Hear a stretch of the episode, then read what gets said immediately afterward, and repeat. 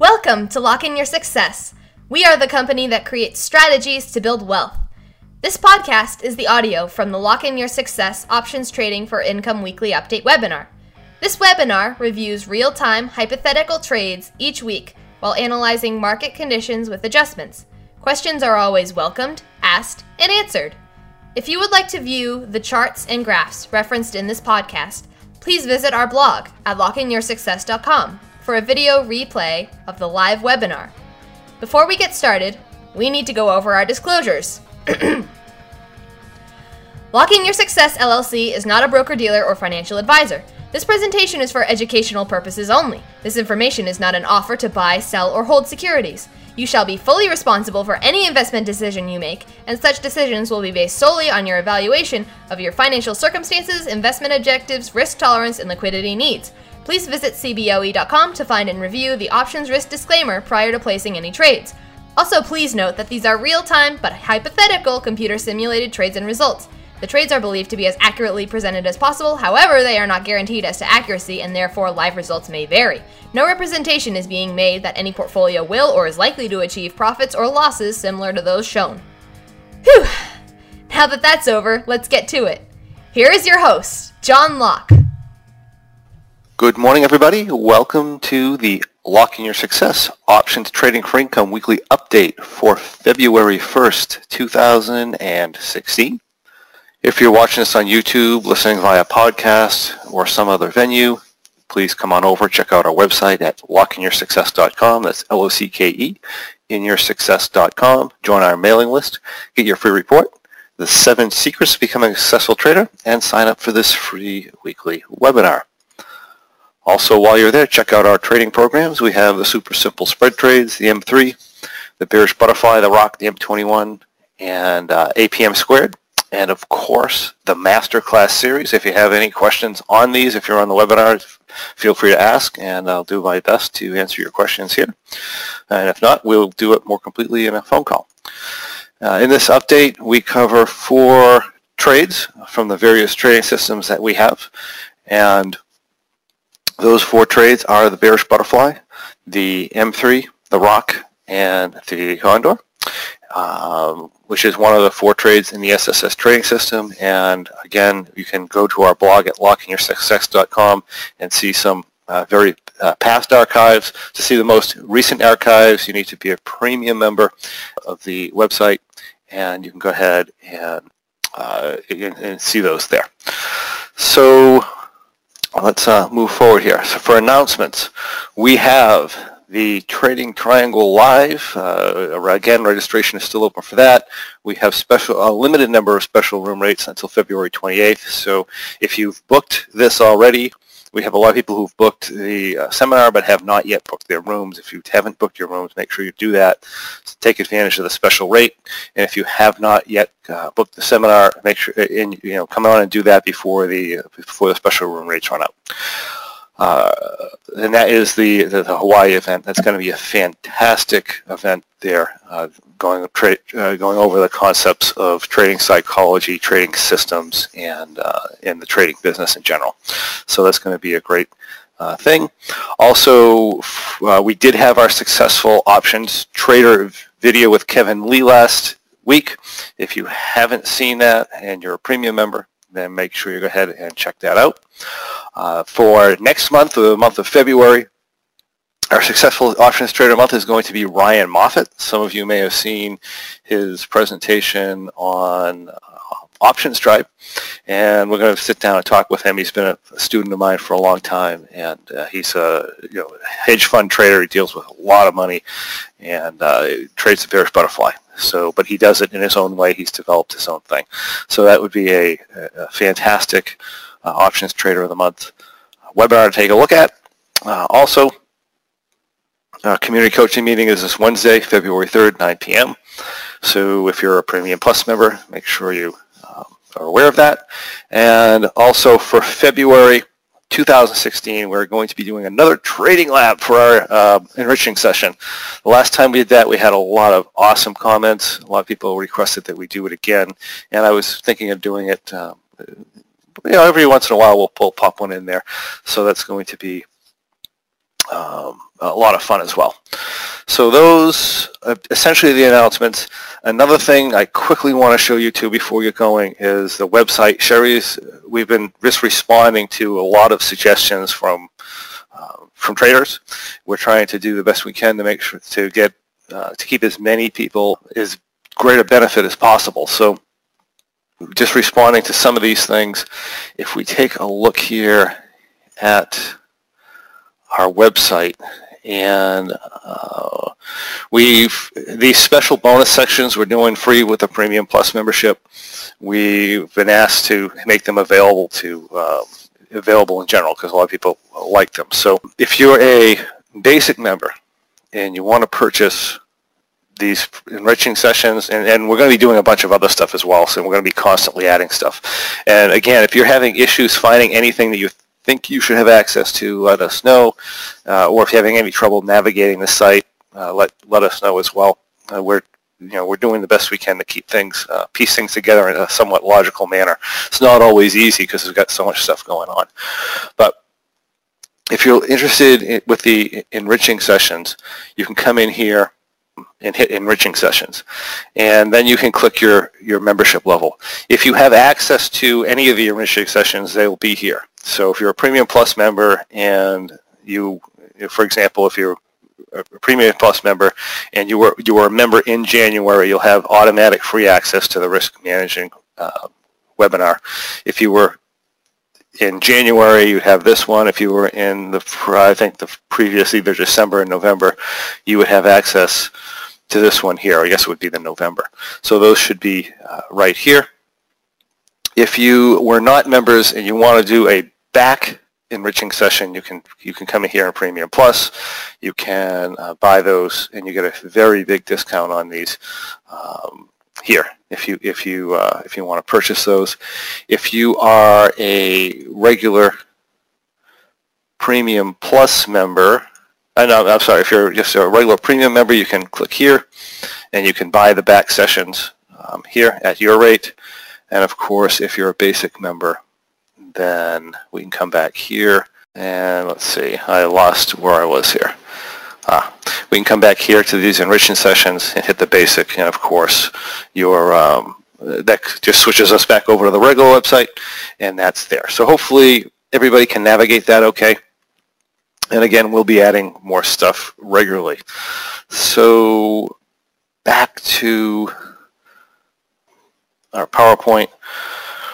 And yeah, so that is what we have for sessions and what's coming up. So hopefully that is good for everybody. All right, so let me go to a couple questions, and I'm just going to also open up Thinkorswim here to get our charts up. So a question that we have is, why do I recommend using combined put call skews when trading index options? Would separate modeling of call and skews not produce more accurate Greeks? Okay, so just a put call skew question. The thing is, what we're trying to do is we're trying to get an accurate model of the what the T plus 0 line is going to do. So that we understand it a little bit better. Now the reality is, when you have like an M3 trade, for example, you have options that are, well, actually it's in anything, whether you have a condor or whatever, where you have options that are placed. I should probably drag up a screen here. Hold on one moment. I'll drag up an option view screen. All right, so bearish butterfly. So it doesn't matter whether it's a bearish butterfly or M3. We have options up at prices down here. Here we have options up at a higher price level than what we have. Here we have a time value in the 1070 option of 315. We have a time value in the 1070 put of 224. The reality is, when you go to execute this trade, these options are going to fill with this approximately, and I mean within like a penny, even if there's like $5 difference between the two, they're going to fill within approximately a penny or two of the same time value. So you have a situation here where The time value in one option is telling you one thing, the time value in the other option is telling you the other thing, which essentially means the options themselves have different volatility levels. The options are going to react the same, and you don't know whether they're going to react like the put option or like the call option is showing you, because they have such different skews. If you look at the skew chart, they're very, very different. The reality is the line's going to react usually somewhere in the middle. So for that reason, we're combining the put call skews to deal with our T+0 line up in this area. In order to get a decent T+0 line here of something that's going to be fairly accurately represented, then we need to do that. And that's why we combine them.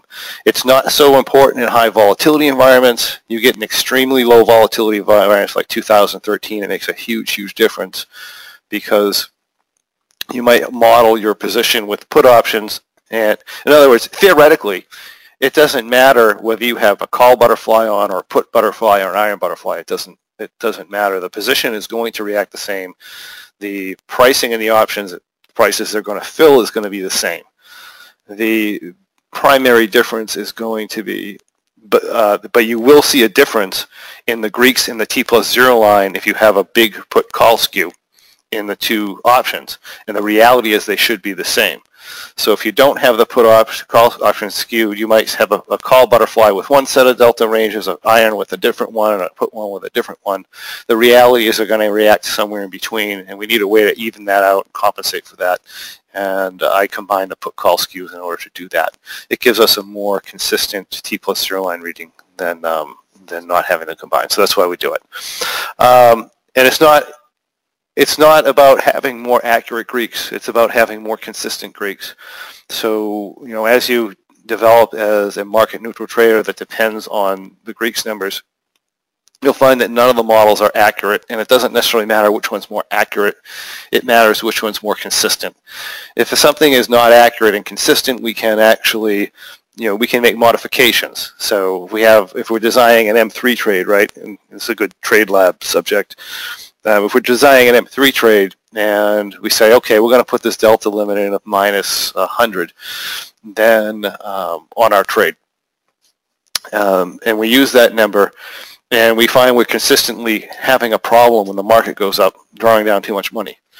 That's fine. We can say, okay, well, let's make it minus 50, or let's make it minus 25, or whatever. We can make this adjustment to it. But when we are looking at, you know, when we're trading our trade and we're designing our trade, and we start having this thing where, you know, I'm minus 100 delta, and the market moves up, and I'm not drawing down, and then the next day I'm minus 50 delta and I'm moving up, and the market is in the position is drawing down, right? Then you can't make any kind of correction to that, because the T+0 line is essentially randomly changing the predictions of your move without no reason. So, you know, cutting my delta minus 50 to minus 100. It's going to make it worse sometimes, and it's going to make it better other times, because the thing's just all over the place. By combining those together and averaging them out, we get something that's much more consistent, where we can say, yeah, if we're minus 100 delta and we're in an uptrending market, we're pretty much going to consistently end up drawing down too much. So that being the case, we can, you know, cut that delta back a little bit, and then, you know, we can trade our more market neutral in that manner. And the same thing goes to the downside. So combining the put call skews helps give us not necessarily more accurate numbers, because, like I said, again, you know, this is a, you know, engineers and accountants come in here, they expect these models to be perfect and accurate, and they're not. They're very, you know, they're a very loose interpretation of an approximation, as I call it. The best we can do is get something that's very consistent. If we get something that's very consistent, we can work with that. We can develop a system and put numbers around it. If it's not consistent, it becomes much more challenging. Okay, so where can I recommend? Okay, so yeah, so if you, okay, so Sherry, I think, did that. So they're on the recommended settings are on the Premium and Premium Plus members page on the resources page. So you can go ahead and do that. Okay, so let's, oh, one more note too before we actually get into the market. The webinar is consistently hitting its maximum room limit now for the live webinar. So just so you know, make sure you get on early. And I'm saying that because I'm getting warnings now that we've exceeded. Okay, so let's take a look at what's going on here. We have the market. Last week, I was expecting a rise in the markets to come up, and it took its time. You know, I was kind of questioning my judgment to start there. We had, you know, a down day, I think, on Monday, an up day on Tuesday, down day on Wednesday, kind of just cycling into a sideways pattern here. And then, boom, we finally got the pop on Friday on some news. I was expecting a move to at least 1040 in the Russell. We made it to 1035. So that's the low end of the range where I was going. I was expecting the market to be a little stronger. That said, we're at kind of at a range here where this would be, if it was to turn here, it would probably be the lowest point at which I would expect it to turn. Realistically, I'd be, you know, we're coming into these previous lows here, but realistically, this is a resistance range. You know, I wouldn't be surprised if the thing creeped all the way up to 1075 eventually. But we could certainly turn here. We're high enough to turn. But my opinion here, especially when we look at the other indexes, that the market's likely to go a little bit higher before it has any meaningful turn down. So I'm thinking maybe in the 1050 area. If we look at our Dow here, this is very likely to come up into at least the tops of these of this U here, which puts us at 16.6. So as soon as I would expect the Dow to turn would be 16.6, which is another 130 points. That's going to be another 10 points or so, and the Russell comes in with the 1040 level fairly nicely. If the market is a little bit stronger, we might come up and try and test this area up here. I'm thinking we're probably more likely, though, to turn by 16.6. And if we look at the NDX, theoretically, this should run up into the, at a minimum, about 43.20, 43.15. Again, that gives us another 50 points in the NDX, which corresponds with the Russell at around 1040, 1050 area. And then, of course, we have the SPX, which, same thing, should come into here before it rolls over 1950, which is another 10 points or so in the SPX. So it would be normal for the market to pull off the highs, because Friday was such a big day. It would be normal for us to pull off the highs today, maybe even retrace about half the move we had on Friday. That would be a normal technical bullish pullback.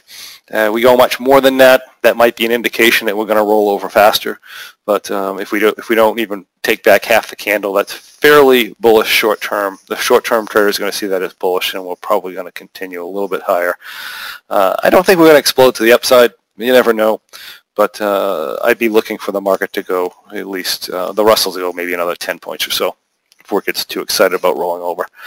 So those are my thoughts on the market short term. Again, longer term, I believe we're going to run into a sideways market for a little while before we head lower, which is our longer term outlook. So that is that.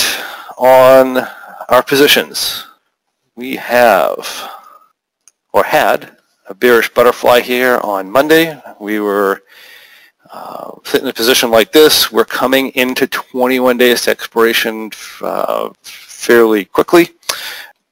Market never broke down enough to really be a problem here, and we just sat in this position until Friday. And I'll show you Friday. 21 days to expiration. We do have a reduced profit target number of $5,000 or 10% of our planned capital.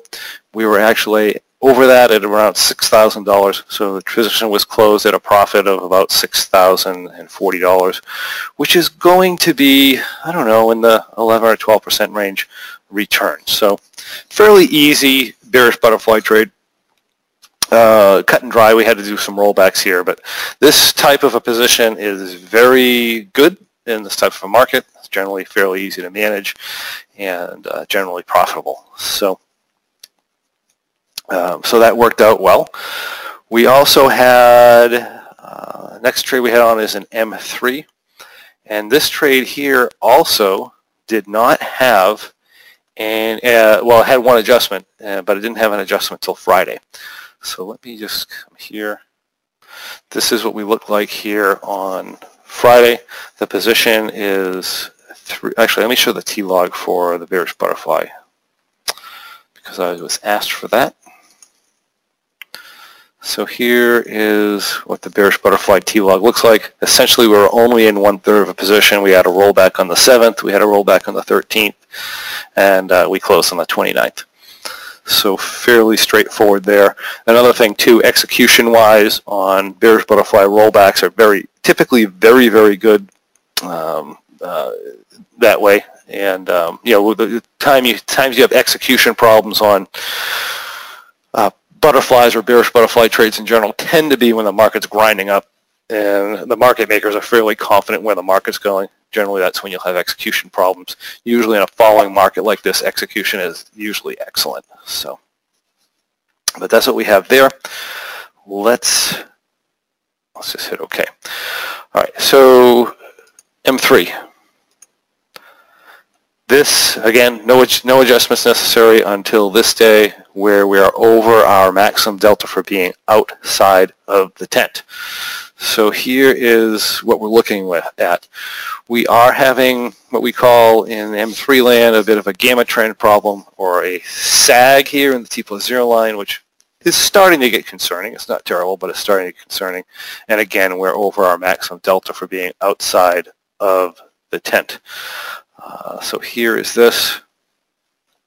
And we did some verticals at 980 and 970. So if I take this out, I just took 10 980s to 970. That cut us down to about 17, which is it's a bit flat. I mean, I tried 5. 5 wasn't enough. So I just went to 10. But, I mean, you could have done 7 or something. But I figured, I think the market's actually maybe going up a little bit, but then coming back down. So I did the more aggressive adjustment here. And that pulls us into something like this, which gives us a nice flat T+0 line. So this is where we stand with the M3 trade for January. Down a little bit, but recovered quite nicely from the harsh down move since it's been put on. Hopefully everybody's doing okay in this particular trade as well. So anything, question, or T-log. T-log is here, right? Again, this trade had to deal with some rollbacks because of the speed of the market coming down. If we go to our, okay, so yeah, so this trade still looks really nice as long as the market behaves a little bit for a little while. Anything new from OptionVue versus O&E? Not really. O&E is still dealing with challenges. Again, in the testing, they were having different Greeks numbers and different T+0 line profiles. They've been having random issues with their modeling. They'll come out, and then, you know, gamma won't be right, or something will be happening with out-of-the-money options or something like that, and they'll have to go back and make another correction. So they're still making corrections. Again, I can't say to go over to that at this point. Their Greeks numbers are going to be different, right, than OptionVue. They're probably not going to get the same numbers because they're not using the exact same model. And the more important thing isn't which one's more accurate. The more important thing is which one's going to be more consistent so that we can work with it. Right now, O&E, I just don't have enough evidence to say that it's consistent, and they're still moving things around. So that's kind of where they're sitting right now. Let's just quickly show the other positions. We will answer questions after that. And I'm saying that because we don't have any more adjustments. So here is the February M3. If we take a look at the February rock trade, this was actually entered in something we call a modified rock position. It is allowed to go positive delta. it's allowed to go positive vega. It's not allowed to go negative theta, though, so we will fix it at that point. We're essentially using out-of-the-money calls here. Like I said last week, I do not like to use out-of-the-money calls only in situations where the market's moving extremely fast or they're beneficial. Other than that, they're usually just a drag on the trade. They drag the profit and loss down. But that said, that's what the market conditions put us in on the start of the trade. That's what we're in. The system here is designed to get this out of modified rock and into an M3 as soon as things settle down. So as soon as things settle down and they start changing the T plus zero line profiles, it's going to put us into a different position. But as of right now, nothing's happened. So here is what this looks like. Here's what the position looks like. You can see you get a significant sag in the T plus zero line from having out-of-the-money calls. And they call this the sea of death. And with out-of-the-money calls, it truly is the sea of death. It's very problematic being out here. In the money calls, you can have a much more stable position. But anyway, that is the M3. And I'm sorry, that's not the M3. That is the rock trade for February. So, again, no adjustments here. If we take a look at our March trades, we have, we have a February V Condor, which is here. Again, this trade is down a little bit. Not problematic, but it's probably not going to win anything. If we break even or make a small profit, that would be good this month. Again, not the best environment for a V Condor. The market is moving just a little bit too much right now. If you look at the trade guidelines, we are borderline in not being able to trade it. 35 VIX. I don't remember if I put 30 VIX or 35 RVX in the program, but that's about the level where these probably aren't going to do very well. So we've been kind of borderline that level a few times in the last month or so. So it's not surprising that these are having challenges. Again, the good part about these trades is they're just so mild, and the losses are very, when they do well, everything's fine. They're very easy to manage and stuff. When in a bad environment, they might take some losses, but they're generally very, very mild. So that is what's going on with the V Condor. And let's go into March. Our March bearish butterfly is down slightly here, and we put this on. The market just kind of scooted up last week a little bit, but everything looks good here. These are just when you buy an $8.70 butterfly, it's usually just a fantastic environment for bearish butterflies. So unless we get a complete explosion in the market where it's completely insane to the upside, this is a very high probability of making money, and very comfortable in this type of position. We're almost to the point where we are up to add a second third in here. And again, I don't do it intraday. I'm going to be looking at this end of day, or at my end of day checkpoint, whether it be 1500 or 1530. We just check the end of day, and whatever that is, I'm not concerned if it shoots up intraday. But if we have an end of day solidly over 1030, we'll be adding the second third in there. We have our March M3, which was started here with 18 butterflies. Again, because the volatility level is so high, we have to add more butterflies in here to get ourselves balanced off on our position. And no adjustments here. We're up about $700. Again, this environment typically for an M3 is very good as well. The only challenge we have is if we have a free fall in the market like we did in February, then it can be challenging. But generally it's a good environment for the trade. And or any trade like an M3 for that matter. So that's our March M3, and then we have a March V Condor on, which looks like this. This happens to be up about $1,000 and is looking quite nice right now. And there have been no adjustments to this trade either. So here, if we look at our T-log, is our entry for our March V Condor. Okay, that is all we have for positions. We will see how that goes. So let me take a look here. Would I ever adjust a bearish butterfly earlier in the day if the market's showing a lot of intensity and volume and moving against me? This is a question that is going to be trader dependent on who does what, and it's also going to be position dependent on whether you're in a single third of a position or if you're in two-thirds of a position or three-thirds of a position and how close to expiration you are. So it's a very, as I would say, in order to answer that question definitively one way or another, I would need a whole lot more detail. Generally, if I'm in one-third of a position, I don't care how fast the market's moving against me or where the market's going. I'm generally not interested in adjusting. I'm not interested in adjusting it intraday at all. It's just my checkpoint time. There's just not very much risk there. So there's no point in doing that. In addition, in a fast-moving market like this, I'm also resistant to even adjusting, even when it hits my adjustment point. I might wait a day or two before even after, no matter how fast the market's moving. I might wait a day or two before I actually make an adjustment in it. Because in this environment, with what you're paying for the butterflies, there's just no reason to do anything.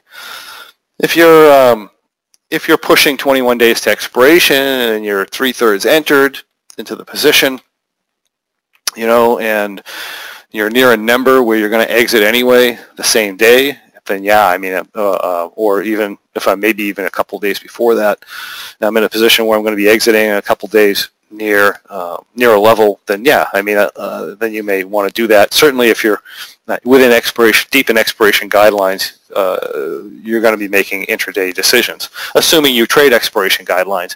I have a lot of traders who'll trade these right into expiration without using those guidelines, but generally, I like to pull beginner traders out. Because I think it's too high a gamma that close to expiration. So I like to get you out if we can. So hopefully that answers that. Do I have any new systems in the pipeline? Can I disclose what I'm working on? I'm not disclosing everything that I'm working on, but you know, we're looking at adapting things to some other indices and also running some directional strategies and on stocks and stuff like that. I have a lot of that going on. I'm actually a very good directional trader. I do performance coaching for trading performance coaching for directional traders as well as market neutral traders. So very familiar with those systems. I just don't have any. I don't have time to put stuff together. And a lot of the stuff we're going to be working on too is going to have more to do because anybody can show you a trade, right? That works for periods of time or whatever, but we're going to be working on the trading psychology part, the system part, the back testing part, that type of stuff. We're going to really get into a lot of programs and stuff on that, some technical analysis programs, some back trading programs. So we'll have a lot of stuff on the docket or in the works here. It's just a matter of actually having the time and resources to get it together. According to guidelines, shouldn't two-thirds have been added on Friday for the bearish butterfly? No. I'm assuming you're talking about the March bearish butterfly, unless I've made a mistake. Right? No, we have to be over 10:30, right? And you might say we went over 10. Oh, okay, yeah. So here. This is an interesting thing, right? If you took the actual end of day number, then yeah, you would have entered your second third on Friday. I don't take the actual end of the day number. I take a checkpoint at a certain time of day. So one of the interesting things, if you talk about back trading versus live trading, if you want your live trading results to match your back trading results, you actually have to live trade the way you back trade. Right? It only makes sense because different. If you're making different decisions, you're going to have different results. So here what I do with a bearish butterfly is the way I personally backtrade it is I backtrade it at 15:30. So, you know, if you want to make your decision point earlier than that because you want more time to make adjustments, then you can do it at 1500 or, you know, or even if you're overseas and you have to make your adjustments at 10 in the morning, then you can make your decision point at 10 in the morning. but or you're working or something.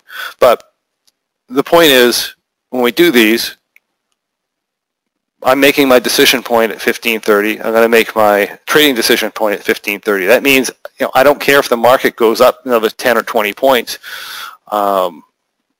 in the time from 15:30 to the end of the day, because my adjustment point in my back trading is 15:30. I'm not coming in at quarter of or 10 of and making a decision. I'm making my decisions here. So that being the case, this is where my decision point is. Now, if the market doesn't back off today, then today in the afternoon when checkpoint time comes, if I'm still over 10:30, then we'll add it. But yeah, we're not making the decisions based off of that. Okay. March M3 T log. Go here. And that is our March M3 position there. I notice a low. Hold on. I notice a low theta vega ratio in some of your trades. Is this intended? If vol spikes, time decay will take a long time to make up for it. I do not completely understand the question. I noticed a low theta vega ratio on some of your trades. Is this intended if vol spikes? Time decay will take a long time to make up for it. I'm not sure, Philip, exactly what you're getting at with that question. So I would need further clarification on that. I generally do not think or follow theta vega ratio. It is what it is. So it's not intended necessarily or specifically meant to be that way. It's just the way it happens to end up. I'm a little bit more concerned with T+0 line profiles. With our style of trading, we're concerned with T+0 line profiles. We are sometimes concerned with delta theta ratios. Generally, the actual gamma number itself is not very relevant. It's the T+0 line profile itself is relevant because gamma changes every time the price moves. So if gamma is changing a lot, right? So we're concerned about the trend of the gamma, how it changes with price movement, but not necessarily the gamma number itself. And volatility number we're concerned with because we want to know which options are actually holding our T+0 line stable. Negative vega trades, assuming we're in the same month, right? If you're on a calendar or something, this is different. But assuming everything's in the same month, your vega number combined with your theta number does give you a good idea on what's holding the stability of your T+0 line. Soon when your vega goes positive or your theta goes negative, that means you're too dependent on long options holding the value of your T+0 line for it to hold it up, particularly if you're outside the 10, which is why we have vega things. But I don't really have anything with the ratio. Okay. And just a note that, yes, the market is down some, huh? We're down. We're actually below the adjustment point, right? But like I said, in that case, you know, it would have been more beneficial for me to actually make that adjustment on Friday because now, assuming the market's down, right, I get a nice pop in value at the T+0 line. Those are the days I would like to enter the second, third, but according to the guidelines. And if I was bearish, I might do that. If I was bearish and I saw myself pop over, this is if I'm going to modify my trade plan ahead of time. If I'm doing like an M21 style thing where I'm making this trade ahead of time, when the market flies over my adjustment level, and we're getting just crazy bullish moves like we were on Friday, then that's actually a good time to add your second scale in, because when the market pulls back like today, you would have got a really huge pop in your value. But according to the guidelines, we wouldn't have done that. So anyway, that is what we have. So looks like we have all our questions. I'd like to thank everybody for being here, and I hope everybody has a great week trading. And we'll see you next week.